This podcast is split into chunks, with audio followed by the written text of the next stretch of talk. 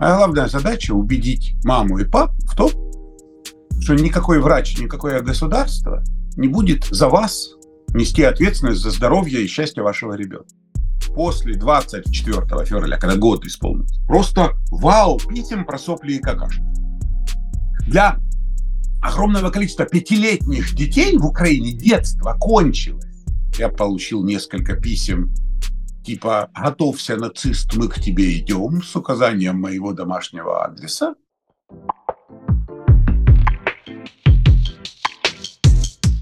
Всем привет, это подкаст «Поживем, увидим». Меня зовут Надежда Юрова. Герой этого эпизода Евгений Комаровский. Он врач, украинский, кандидат медицинских наук, писатель и телеведущий. Возможно, вы слышали про его передачу «Школа доктора Комаровского».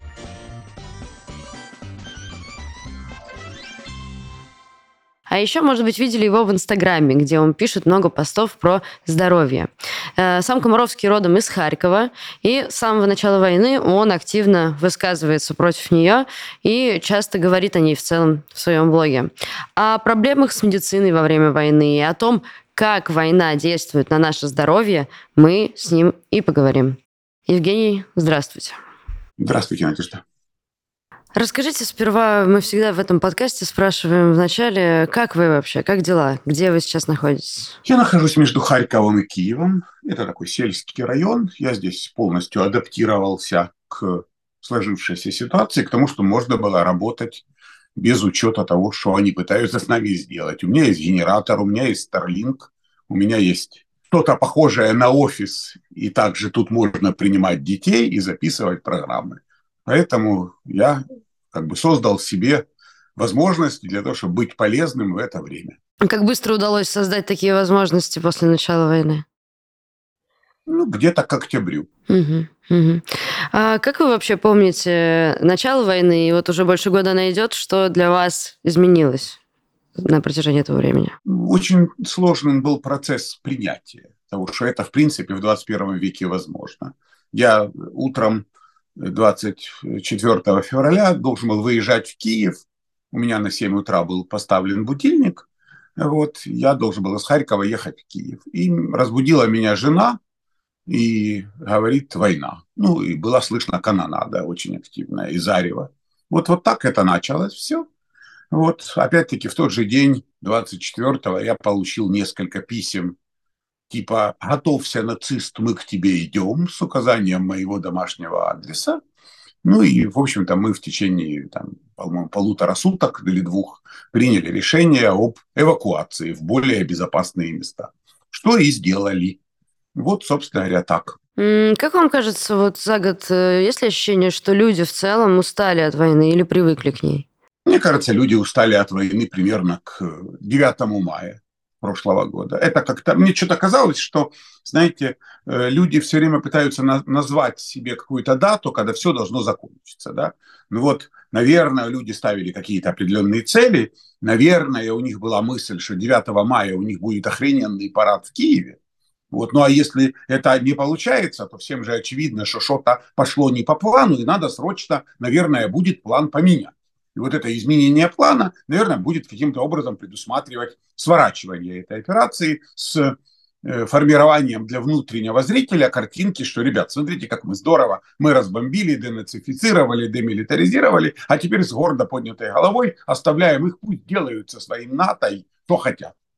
Но оказалось, что на это даже мозгов не хватило, понимаете? Но тем не менее мы все как бы, э, вот у большинства, с кем я разговаривал тогда весной 22 было 9 мая как некая отправная точка, что к этому вот времени должно все, наверное, закончиться. А когда оно не закончилось к этому времени, то люди перестали э, обсуждать темы, когда закончится. То есть вот сейчас, знаете, вот этот значок математической бесконечности, то есть дата, открытая дата, когда все это закончится. И никто, мне кажется, сейчас не пытается даже э, говорить, ну вот до конца года или в следующем году. Нет, вот все готовы к тому, что это будет столько, сколько будет. Мы примем окончание в любой момент, и, ну, что для этого надо? От нас, не знаю, меняются э, ощущения, меняются эмоции, эмоции становятся намного менее острыми, привыкаешь к смертям, привыкаешь к тому, что через каждый день там тут похоронили, там похоронили, там позвонили из госпиталя, там надо что-то, так, тем передали дрон, этим передали на бронежилет, ну и так далее. Вот так вот все как-то, это уже вошло в такие привычки. Уже никто не считает эти дроны, эти бронежилеты, это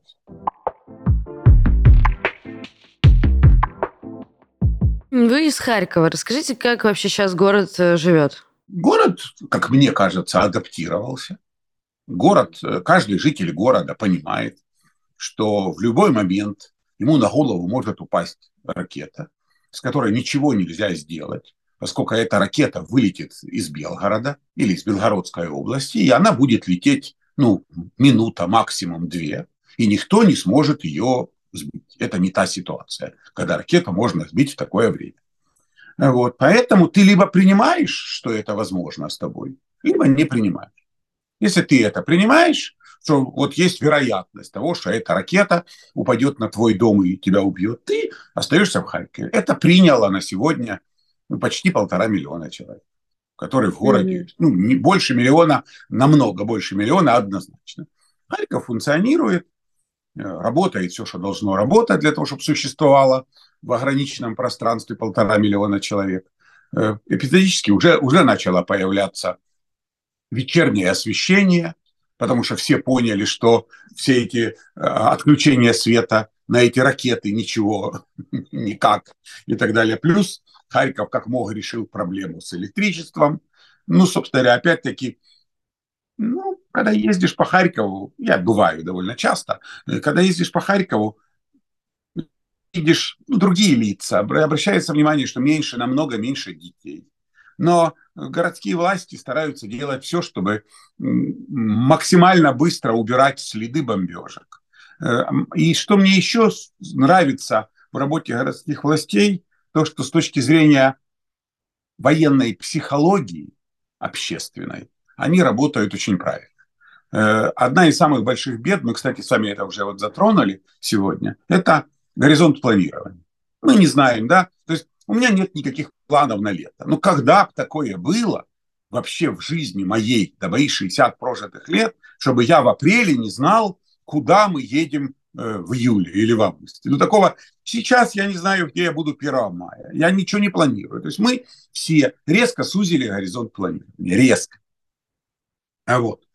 Э, но, тем не менее, мэрия садит цветы.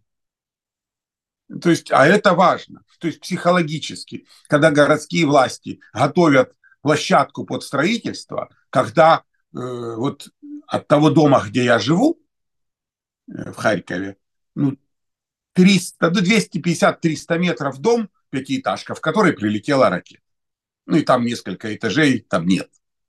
И вот его восстановили, и он красивый, сейчас. И люди, когда это видят, люди понимают, знаете, что если строят, то, наверное, уверены в том, что это будет стоять долго. И вот эти э, акции, ну, я бы назвал даже это как показательные акции городской власти, как э, ремонт того, что всем видно, как латание ям в земле, э, как цветы, они психотерапевтически на людей очень круто действуют. Понимаете, когда я подъезжаю там к своему офису, а у меня ровно 80 метров от двери входа в клинику, у меня была воронка Искандера. Вот прилетел Искандер, от которой там повылетали окна, сдвинулся балкон и так далее, и так далее. Вот вы не скажете, что здесь был Искандер уже. Да, можно, опытный человек может при, при, присмотреться, что тут балкон чуть-чуть поехавший и двери нет. Но догадаться, что сюда прилетел Искандер, невозможно. И этими вот э, казалось бы, сейчас уже всем харьковчанам привычными действиями. Понимаете, городская власть говорит, что это наша земля, мы тут сами решаем, что тут будет. Поэтому э, идите все вслед за кораблем.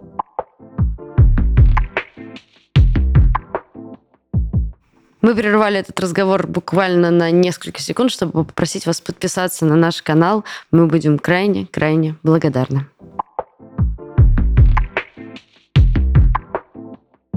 Мы пролистали ваш Инстаграм перед началом разговора, и было такое ощущение, что долгое время вы ну, прямо чуть ли не ежедневно освещали войну, много про нее высказывались. Вот, а последнее время как будто бы остались только посты, ну, в общем, вашего профессионального характера, про здоровье и так далее. Э, почему так получилось? Почему вы перестали вести вот эти вот ежедневные хроники? Ну, во-первых, я вам честно скажу, все до банального просто, поскольку намного меньше стало э, вопросов по этому всему. И просто когда люди поняли, поняли, что это надолго, люди решили, что хватит откладывать. Ну, ребенок кашляет уже года, я все никак, давайте что-то делать. И вы знаете, как прорвало вот после 22 февраля, 24 февраля, когда год исполнился, да, такое впечатление, что, ну, просто вау, писем про сопли и какашки. Вот то, к чему я, в чем я живу всю жизнь, да, это просто прекратилось на полгода. То есть были вопросы, страшные были вопросы про ну, я даже писал об этом инструкцию в начале войны, как там э, сделать из молока молочную смесь, если у мамы пропало молоко и нет молочной смеси. Как наколотить молоко, обычное коровье, чтобы ребенок с голоду не умер. Я никогда не думал, что мне придется что-то подобное давать. Но, тем не менее, после начала войны стандартные мои темы, аллергия, сопли, какашки, кашель, там, температура, сыпь и так далее, они исчезли. А сейчас повалили. Это раз. И поэтому пришлось на это тоже переключаться. Причем, если вы заметите, у меня сейчас Э, я бы даже сказал, доминируют в медицинском. Это темы взрослых. Вот, вот и несмотря на то, что я педиатр, но я самый крутой, как я считаю, объясняющик. Моя, э, моя, как бы мое искусство, мои, главная моя способность не в том, что я самый охрененный врач, а в том, что я круто нахожу э, язык общий, я могу объяснить очень сложные вещи простым и понятным языком. И я сейчас вижу, что у взрослых моей страны проблем со здоровьем намного больше, чем у детей. Потому что все эти э, стрессы в течение года, они создают э, такие... Дети в основном страдают психологически. Им скорее нужна педагогические, психотерапевтические методики. А у взрослых накапливается все и сахарные диабеты, и гипертония, и онкология, и психозы, и депрессии, и все, что все, что угодно, и куча стариков с полиартритами, с проблемами. Ну, короче говоря, я вот вчера я вижу, у меня выходит видео про там просто проблемы с суставами у пожилых. После того, как мы создали видео про питание пожилых людей, ну, нет такого члена моей команды, который бы не сказал мне о том, что в комментариях куча просьб рассказать про суставы и пожилых людей. Это надо сейчас всем. Но есть еще одна безумие, примитивная э, причина. Для того, чтобы заниматься тем, чем я занимаюсь, для того, чтобы иметь возможность помогать людям, надо иметь средства, элементарные средства. Я если вы опять-таки смотрели мои видео, у меня нет такого, чтобы я в каждом видео умолял всех э, помочь нам материально, дайте мне денег, обязательно подпишитесь на Patreon. Нет, у нас есть такие функции, как спонсорство в Ютубе, да, или там Patreon. Но я, например, скажу, что последний спонсор у меня на Ютубе был 14 э, дней назад. Вот 14 дней мы не получили ни копейки никакой. То есть мы, я могу себе позволить там эпизодически заключать с адекватными людьми там рекламные контракты какие-то насчет этого. Но беда вот в чем, что когда 3 миллиона 300 тысяч человек подписались на аккаунт детского врача, а на этом портале нет информации про детские болезни, то YouTube или Instagram просто перестает продвигать твое видео. И ты выкладываешь очень важное и нужное видео. Я часто привожу пример – как мне писала куча народу, э, я собираю мужа на фронт. И э, что мне ему положить? Речь, заметьте, идет не о том, что надо положить жгут там, или кровеостанавливающий какой-то там комплект. Нет. Речь идет о другом. Я провожаю 40-летнего мужика на фронт. Что мне ему дать? От кашля, от поноса, от насморка, от геморроя, от аллергии, от боли и так далее. Вот что мне ему положить? И я таких писем получил миллионы. Я получал такое письмо и э, отвечал каждому человеку. А потом я записал видео под названием «Аптечка на фронт». Говорим сегодня про очень важную тему, про аптечку на фронт. Причем я записал его круто. Что так записал, что расисты им воспользоваться не могут. Потому что все ссылки на лекарства я дал на продукцию наших э, украинских фармпредприятий. И в результате я выкладываю это видео, а аккаунт 3 миллиона 300 тысяч подписчиков, и смотрят его 20 тысяч человек. Понимаете? Что, естественно, э, и мы понимаем, что надо менять формат. Я не могу, э, поэтому получается ситуация так. Мне сейчас нет смысла записывать видео военные хроники. Почему? Потому что как минимум раз в два дня ко мне приходит вот условная надежда, которая задает мне вопрос. И я могу поделиться со всеми, а потом это интервью выложить на отдельном канале. У меня есть канал, который называется «Комаровский троеточие». То есть там все не медицинское, и все, на что у меня нет права.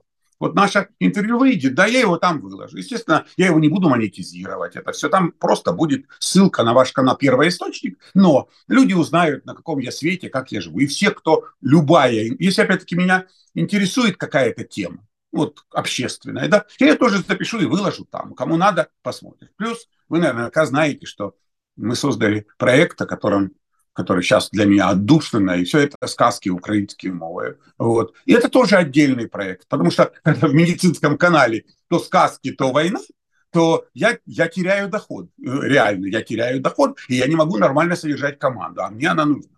Потому что даже те же сказки, чтобы делать. Нужен человек, который разбирается в монтаже видео, мягко говоря. Мы сказали про 3 миллиона вашей аудитории. А сколько с началом войны россиян оттуда отвалилось, осудило вас, может быть, писала? Вообще, какая была реакция? Есть ощущение, что у вас большая русскоязычная аудитория. Вы знаете, это очень удивительные вещи. Как я, например, не удивляюсь, но многие удивляются. Во-первых, вы должны понимать, у вас есть дети, Надежда? Нет, пока что нет.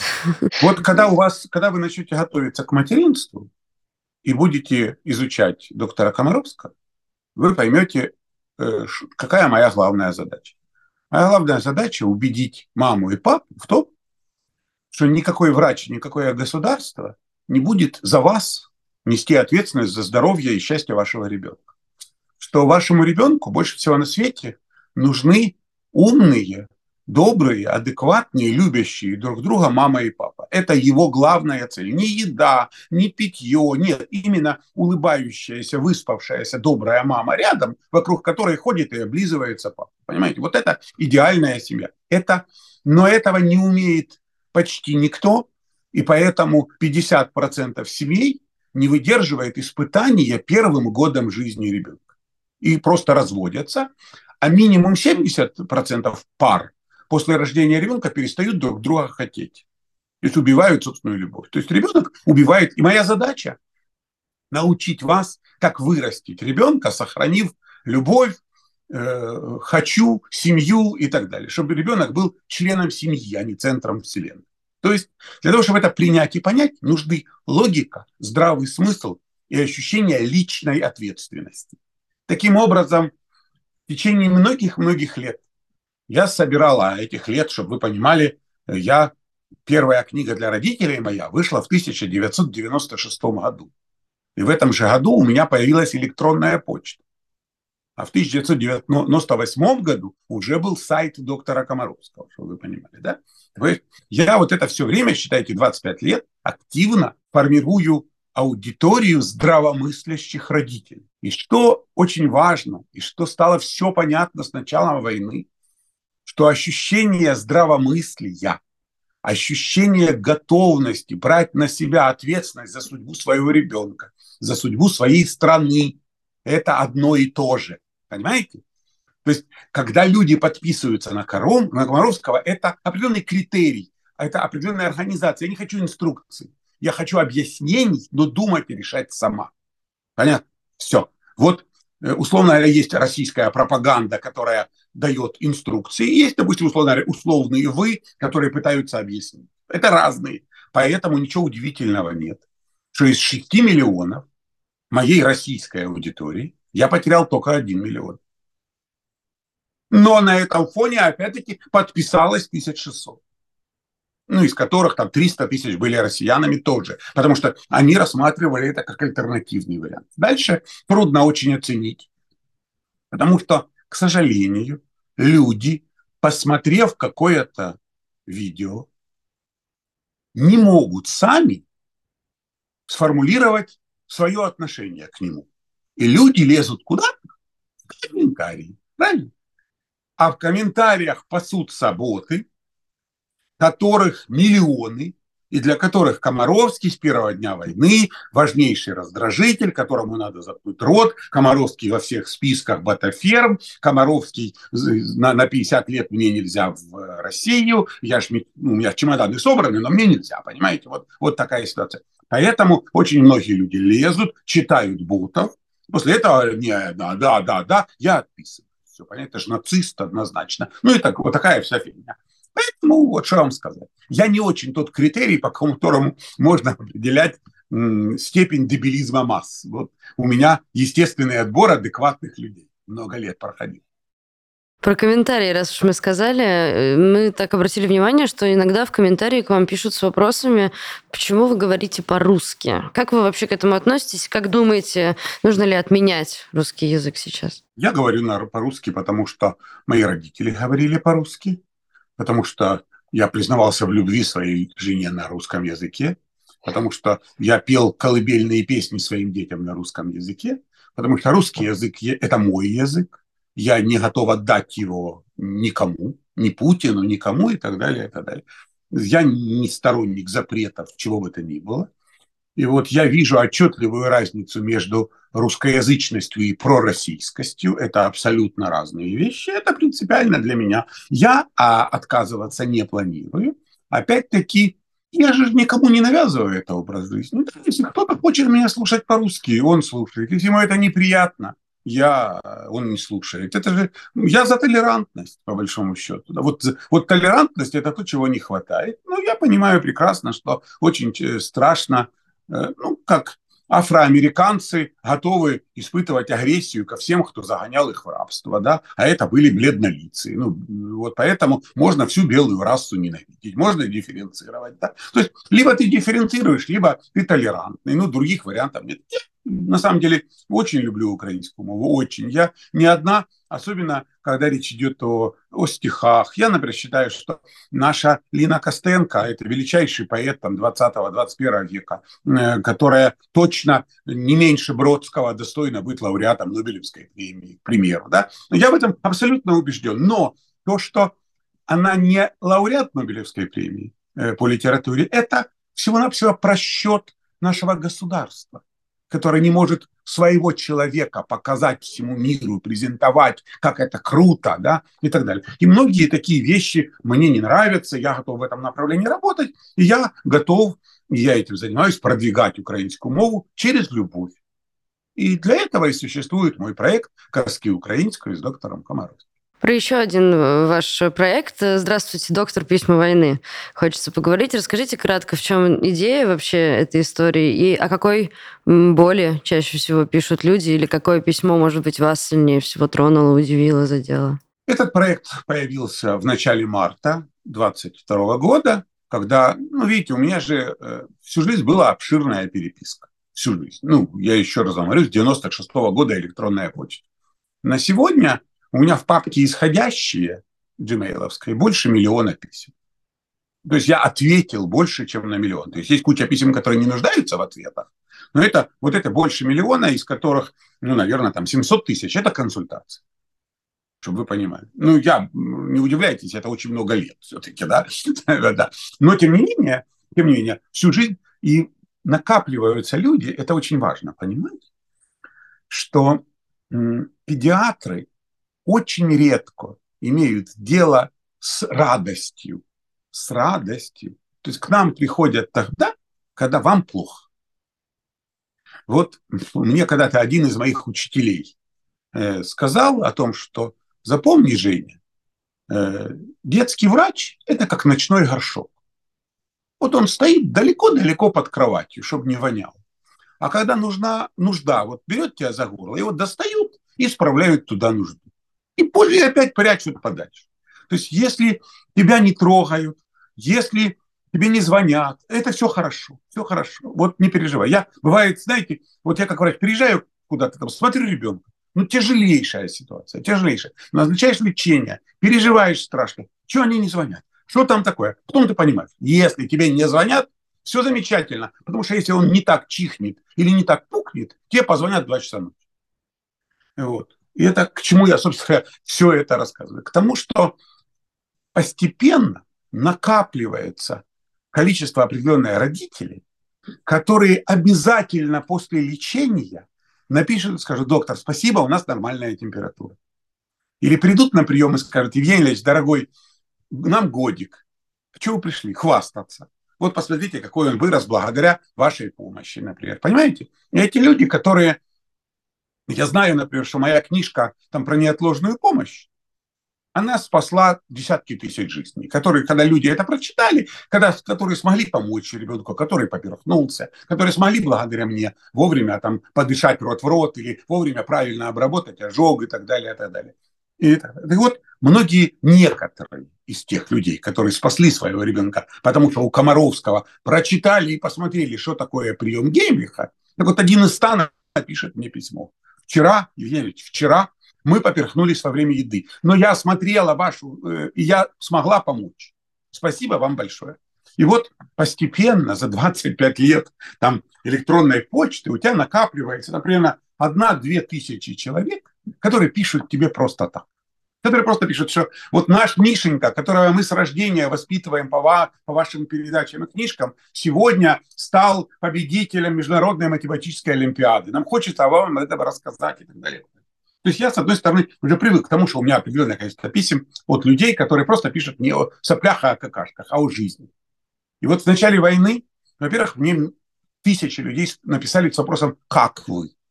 И это то, что меня очень сильно поддерживало. Потому что ты прекрасно понимаешь, что когда люди где-то в России, в Казахстане, в Армении, в Азербайджане, все, которые э, по моим книгам э, воспитывают детей, смотрят мои программы, консультируются, и они видят, что Харьков, в котором живет Комаровский, бомбят, то они переживают за Комаровского, и они пишут письма, они спрашивают. И я тогда записал там несколько видео в самом начале, что я живой, здоровый, что и так далее, и так далее. Но параллельно с этим я стал получать на свою личную почту огромное количество писем с рассказами про эмоции, про то, через что люди проходят, про то, как вот, как вот в этом городе России, в этом городе Казахстане, как вот здесь в Бельгии, как вот тут в Польше на границе с Украиной, как, как, как эмоции, жизнь людей. И я просто понял, там были такие шедевры, что я не могу это, просто не могу это держать. Это должны многие видеть, слышать. Это, в конце концов, очень важно даже с двух позиций. С одной стороны, это психотерапия, ну, надо выговориться, рассказать, да. С другой стороны, это огромная, актуальнейшая база данных. Люди просто будут понимать на будущее, через что прошли. Это исторически важно. Опять-таки там я создал тогда канал, вот, который называется «Здравствуйте, доктор. Письма войны» и э, выкладывал туда не все, потому что было много ботов, было много личного, много такой боли, с которой просто нельзя было делиться. Но тем не менее, я туда постоянно, я, я никому не доверил ни одной строчки, ни одной публикации в этом канале. Я занимался им только сам, я, я каждый день читал с утра там, ну, сотни писем с такими эмоциями, с такими, ну, что не все, нельзя было это выложить многое. И в то же время там были и боты, и проклятия в мой адрес, и рассказы про то, как они меня падлы денацифицируют и так далее. Это все это там было. Вот. И потом э, авторы канала э, начали дискутировать между собой. То есть кто-то пишет что-то, э, ему отвечают, возникают длинные дискуссии, очень актуальные темы и так далее, и так далее. Нельзя выделить что-то одно, там сотни направлений. И очень многие вещи э, ну, такая аналитика крутая была и так далее. И вот буквально две недели назад э, уже у меня было больше 10 тысяч писем. Настал тот момент, когда утром в папке входящие не было ни одного письма. То есть я как-то даже для себя привык, что я работаю с этим каналом каждый день. Но сейчас мы вышли на, на ту, э, в то состояние, когда, знаете, по большому счету, э, эмоции очень сильно притупились белое, белое, черное, черное, полутонов нет. Вы либо за, либо против. Вот. Как-то добро и зло очень четко разделилось. Поводов для дискуссии все уже поняли, что если мы год пытаемся что-то доказать, а кто-то за год ни хрена не понял, то уже и не поймет.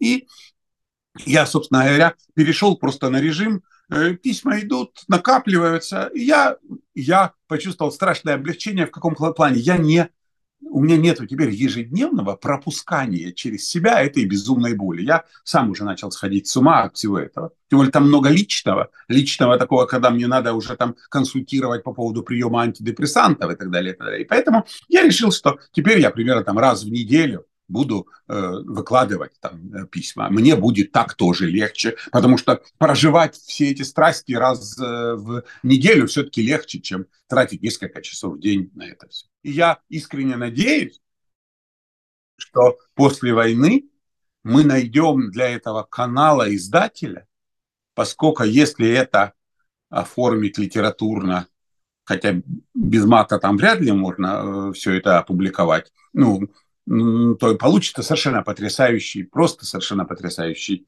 э, труд исторический именно про то, как люди в разных странах через это все проживали. А география от Нью-Йорка до э, Кореи и Японии. Наши везде.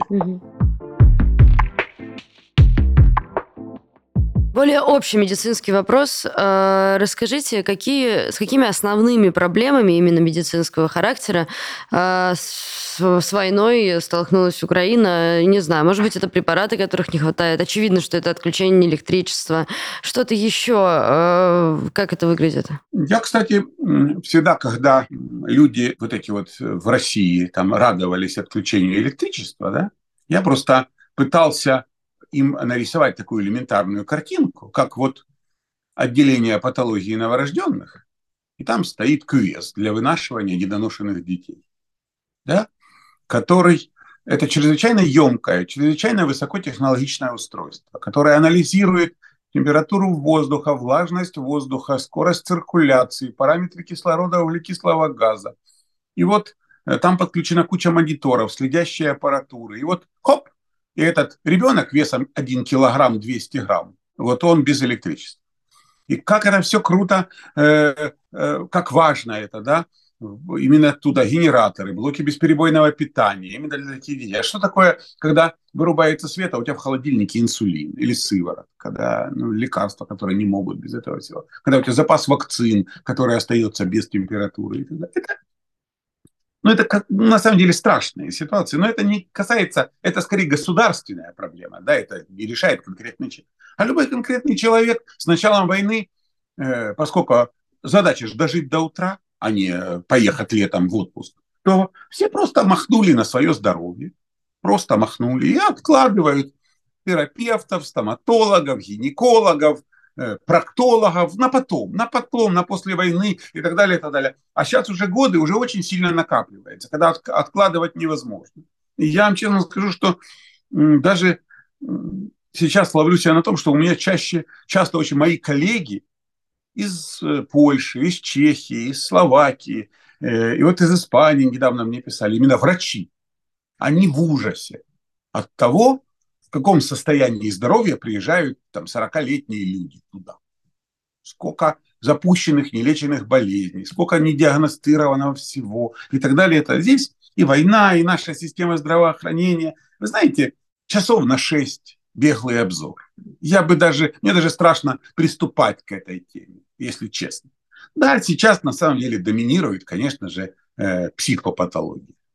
Психопатология, потому что в условиях неуверенности в завтрашнем дне, в условиях постоянного риска смерти в любой точке Украины э, нарастает и депрессия, и синдром панических расстройств, и куча-куча психологических проблем, плюс э, ПТСР вечный у каждого второго, плюс отсутствие, естественно, на такое количество народу психиатров и психотерапевтов не хватает. Ну и то, что я всегда говорю, вишенка на торте – это дети поскольку не могут психически травмированные взрослые довести до ума детей. Детям нужны нормальные взрослые рядом. Ну вот, собственно говоря, и как обычно, государственная машина занята совершенно другим. Она занята выживанием, она занята фронтом. То есть государство работает на уровне все для фронта, все для победы. Но люди постепенно, постепенно им становится все тяжелее и тяжелее, именно потому что накапливается груз проблем, а отсутствие горизонта планирования усугубляет психологические расстройства. Но утешает одно. У нас есть mm-hmm. надежда. Я иногда, там, когда я смотрю необстрел... да, необстреливаемые города в РТФ, то, мне кажется, у них и надежды это нет. У нас хоть надежда есть. Что происходит с тяжело больными людьми сейчас в Украине? Их эвакуируют? Э, если наблюдается ли ухудшение состояния в связи с войной? Ну, у нас mm-hmm. работают больницы и стационары. Работают. Ну, понятно, что в Авдеевке или Бахмуте ничего не работает, кроме военного, военной инфраструктуры. Но в Харькове есть больницы, в Киеве есть больницы, во всех областных центрах есть больницы, куда госпитализируют тяжелых больных. Естественно, те, кто может выехать за пределы Украины, спасибо э, и полякам, и немцам, и испанцам, и португальцам, и всем-всем-всем Европе. Огромное количество людей получило высококвалифицированную современную помощь, оказавшись за пределами Украины. За это просто огромный-огромный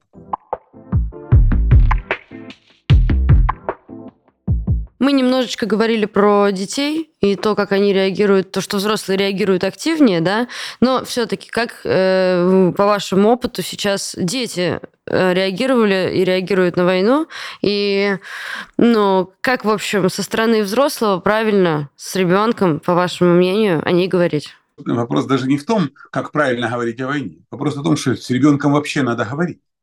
Понимаете? Говорить. А нет сил. На это нет силы эмоций. И я реально вижу, это главная проблема. Что дети не, не могут найти ответы у взрослых. Мы попадаем в такую глобальную инстинктивную проблему. Вот на уровне инстинкта. Вот как работает инстинкт? Что такое детство? Детство – это значит, ты зависим и подчинен. Это инстинкт. Ты член стаи, взрослые члены стаи принимают решения. Ты безоговорочно следуешь этим правилам, этим решениям, это сохраняет твою жизнь. Еще раз говорю, это не человеческая характеристика, это характеристика детенышей, млекопитающих живой природы. Это наши корни, наши инстинкты. Взрослые знают, что делать, мы идем за ними. Понятно? Если взрослые не знают, то либо гибель, гибель стаи, либо детство кончилось. Я понятно объяснил, надеюсь, эту ситуацию, да? Все. Вот для огромного количества пятилетних детей в Украине детство кончилось, потому что их мама не знает, что делать. И ребенок начинает искать, ну, кого-то, кто спокоен, улыбается и готов с ним разговаривать. И этот кто-то, ну, какой-то там э, тип в ТикТоке. Но он улыбается, у него нет проблем, его интересно слушать, с ним можно поиграть. И таким образом мы приходим к тому, что детей воспитывает ТикТок, а попытки ребенка оторваться от ТикТока и поговорить с взрослыми приводят к огромным проблемам, опять-таки, базовым на уровне инстинкта, на уровне психики. Потому что там он видит маму, которая ждет звонка от папы. И каждый день может этого звонка не дождаться. Потому что если мама знает, что папа на, на нуле, на передовой, и от папы три дня нет звонка, то вы можете, вы считаете, что в этой ситуации у нормальной женщины есть возможность говорить с ребенком? Нет. Она в одном, она сама в таком состоянии, что с ней бы кто поговорил. Беда в том, что очень часто, что это тоже пример, которым я говорю, что многие родители надеются на то, что с ребенком поговорят в школе. А в школе у учительницы тоже муж на фронте. И, так, и, и каждый педагог в школе имеет свою историю утраты, свою историю похорон, свою историю личную трагедий. И получается, что рядом с детьми взрослые, которые либо не могут найти с ними общий язык, либо не имеют специальной подготовки, поскольку психотерапия военного времени – это отдельная наука, и каждому учителю, каждому, кто рядом с ребенком в Украине, надо давать образование на эту тему и так далее. Ну вот, вот вам и э, замкнутый круг фактически получается. И его нельзя разорвать, разорвать до тех пор, пока не будет поставлена точка. Собственно, вот так это дело обстоит. И еще раз говорю, вы пытаетесь все время наденько поднять темы. Э, мы с вами знаете, даже не верхушку айсберга, это снег на верхушке айсберга, вот э, то, о чем мы с вами сейчас говорим, понимаете? Потому что это э, темы, которые, которыми я, например, активно занимаюсь, и которые я вижу, например, что основы там, психологии детской военного времени – это примерно 15-20 ми- минимум 15-20 программ, которые мне надо сделать, понимаете? Вот, вот и это то, что в моих планах, то, чем я планирую заниматься, но я просто, знаете, все время надеюсь на то, что ведь программы, которые я сделаю сейчас, они будут актуальны, пока не будет поставлена точка. Может месяц, может два, может три. А как только будет поставлена точка, надо снимать другие программы. И вот это очень важно, понимаете? И знаете, все время кто-то там внутренний гномик тебе говорит, да подожди, ну сейчас мы будем о другом. Мы будем о, о том, как восстановиться после войны, о том, как пойти в школу офлайн, э, а не вырваться из этого интер... образования, необразования, которое и так далее. Как, как, как, потому что, знаете, у мамы есть сейчас, у родителей есть железная отмазка. Я не могу им заниматься, у меня война. У тебя война кончится, давай все-таки я тебе скажу, что надо им заниматься. Понимаете, я расскажу как. И так далее, и так далее. Ну и многие такие вопросы, поэтому это то, что меня тоже гномик, внутренний гномик тормозит. Скажите, с точки зрения какой-то психосоматики, как организм в целом реагирует на опасность, стресс? Может быть, есть какие-то болезни, которые развиваются больше? И, наверное, из этого еще хочется задать вопрос, как себе помочь в этом плане. Вы продолжаете гнуть свою линию про снег на верхушке айсберга. Я вас... Да. Это основы физиологии человека. Есть стресс. Что такое стресс? Стресс – это значит, либо тебя сейчас съедят, либо ты должен кого-то поймать и съесть. Вот это, это физиологическая реакция. Как она проявляется? Это выброс э, гормонов рынок почечника, выброс адреналина. А во всех органах и тканях, видите, я вам сейчас рассказываю основы физиологии человека. Хотя, хотя, а на самом деле это то, что надо в школе учить. Это очень круто. А на самом деле во всех органах и тканях есть особые рецепторы, которые по-разному реагируют на адреналин. Например, рецепторы в легких, в сердце и в головном мозге, они, э, при, они реагируют так, что активизируется кровообращение. Активизируется. А, например, рецепторы в печени, в коже, в кишечнике, они наоборот прекращают. То есть кровь перераспределяется, то есть организм в первую очередь обеспечивает энергией и кислородом жизненно важный орган. Понятно, да? Когда вы догоняете какого-то там, условно говоря, добычу или убегаете, вам надо, чтобы мышцы работали, но кожа может обойтись сейчас, допустим, да, и так далее. То есть все по-разному. И вот, когда стресс возникает кратковременно, то это нас спасает. Но когда стресс длится год, год, более того, когда возникает реакция такая, надо, возникает страх, то есть надо куда-то бежать, организм готовится бежать, а вы остаетесь на месте. Вы не бежите на самом деле. То есть вслед за то есть мышцы, суставы, связки подготовились бежать, а организм остался на месте. У него возникают непонятки, мягко говоря, с физиологической точки зрения. И когда это длится год, то у вас накапливаются уже, то есть хронический стресс уже приводит к серьезным соматическим, то есть телесным проблемам. Именно из-за того, что вы постоянно перераспределяете циркуляцию крови. У вас начинают вылазить прыщи, ну, уже кожа не получает. У вас э, пересыхает кожа и слизистые. Пересыхание кожи и слизистых ухудшает местный иммунитет. Отсюда там вот до меня до сих пор непонятный факт, что мое видео совсем не педиатрическое под названием «Грибок ногтей». Э, получаю ежедневно несколько писем по проблеме, которая называется гриб, «Грибок ногтей». Имеет 2 миллиона 300 тысяч просмотров, понимаете? Это же не просто так, да? Я же понимаю, что почему-то это вдруг стало актуальным и так далее. Э, опять-таки, постоянный спазм сосудов приводит к повышению артериального давления, к увеличению, э, к формированию гипертонической болезни, к активизации всех проблем, связанных с сердечно-сосудистой системой, с нарушением ритма. Опять-таки, э, изменение структуры головного мозга, плюс постоянные стрессы. Все это приводит к проблемам психики, к расстройствам и так далее. Им накапливается, накапливается, накапливается. И что для этого надо? Опять-таки, есть же основа медицины. Для того, чтобы победить, надо убрать причинный фактор, того, болезнь приступить хотя бы нормально к лечению. То есть если мы сохраняется этот постоянный стресс, то как можно в этих условиях нормально отрегулировать артериальное давление? Нет. Смотрите, это не значит, что это не надо делать. Но беда в том, что человек не идет к врачу. Он ждет, когда война кончится. И тогда я пойду. А он не успевает дойти, потому что имеет инсульт или инфаркт, или какую-то проблему до того, как вообще война кончится. И мы теряем много людей, взрослых, и очень взрослых, и мужчин, и женщин. Ну, это обычный. Просто понимаете, какая ситуация?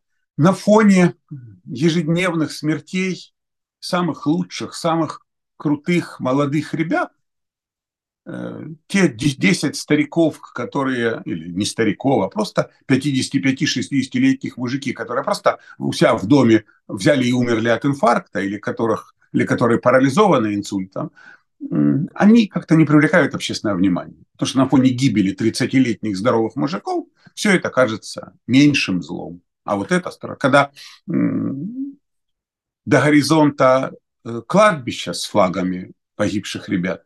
Понимаете, вот это, это настолько крен общества в, вот в это, что очень сложно с этим жить.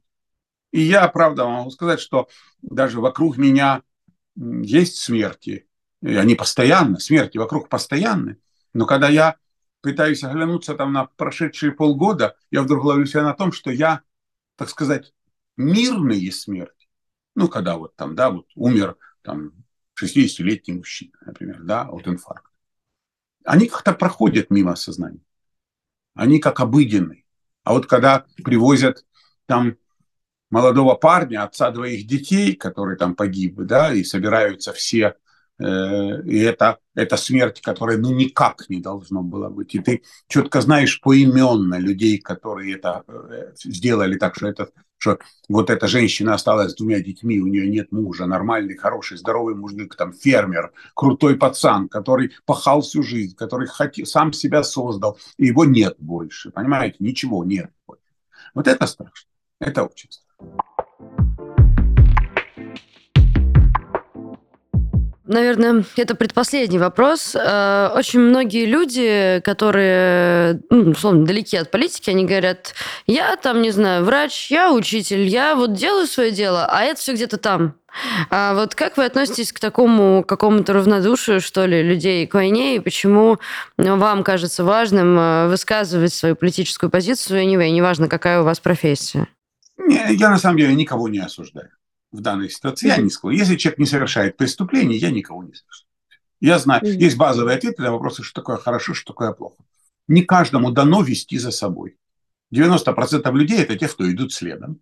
И куча тех, кто всех других там учит, как правильно, это они не сами такие умные, они насмотрелись и начитались, и теперь хотят быть на кого-то похожими. Понимаете? Все. Mm-hmm. Поэтому я, я всю жизнь э, создавал тренды, а не следовал за кем-то. Это моя позиция. Я прекрасно понимаю, что в моей ситуации точно нельзя молчать.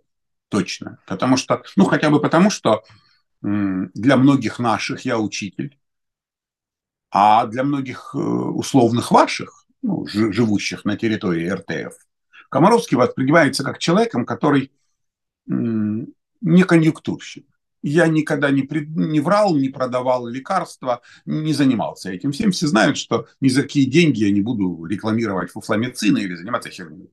Поэтому они мне доверяют. Поэтому я прекрасно понимаю, что э, вот мы, допустим, разговариваем с вами, да, для чего я это делаю? Для чего я, я разговариваю с вами?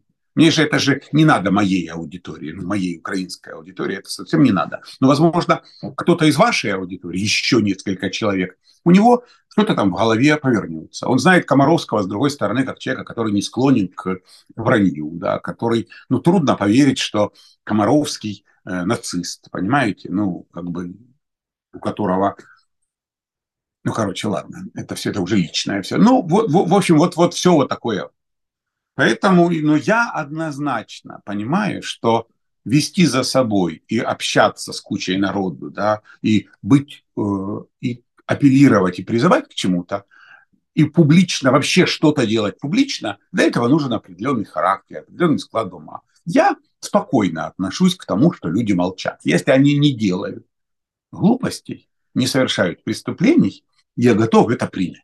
Последний вопрос, который мы задаем всегда в этом подкасте. Расскажите, о чем вы мечтаете? Если честно, очень все примитивно. Хочу сесть на машину и поехать в Доломитовый Аль. Я там много раз был уже. Я медитирую там, сидя где-нибудь и глядя на Тричима де Лаваредо, вот, когда ты там в июне сел в снег и смотришь. Вот. И это так круто, так тихо, так хорошо. Вот. И опять-таки, когда ты целый день там с трекинговыми палками нагулялся, километров 20 протепал, вокруг тебя нереальная красота, и ты как-то так куда-то, хопа, ну, как альтернатива могу поехать в Норвегию. Но, но в июне. Я последний раз, когда был в Норвегии, был в августе, и мне сказали, ты, блин, немножко опоздал. Тут говорят, вот это вот, видишь, какая красота, да, везде. Вот, вот голубое море, э, ну, это я был за полярным кругом э, в августе. Э, и вот море, вот зелень, а вот черные вершины, да. А вот если бы ты приехал в июне, было бы море, зелень и белые вершины. Это намного красивше. Поэтому мне надо в Норвегию в июне.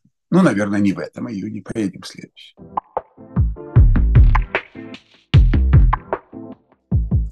Это был подкаст «Поживем, увидим». А, обязательно подписывайтесь на наш YouTube-канал, подписывайтесь на нас на подкаст-платформах, а еще на YouTube нам можно написать комментарий. И в этот раз мы очень просим вас написать в комментарии, кого вы хотели бы увидеть следующим героем подкаста «Поживем, увидим». Мы все комментарии читаем очень внимательно и обязательно учтем ваши пожелания. Спасибо, что вы с нами. Ваша новая газета Европа.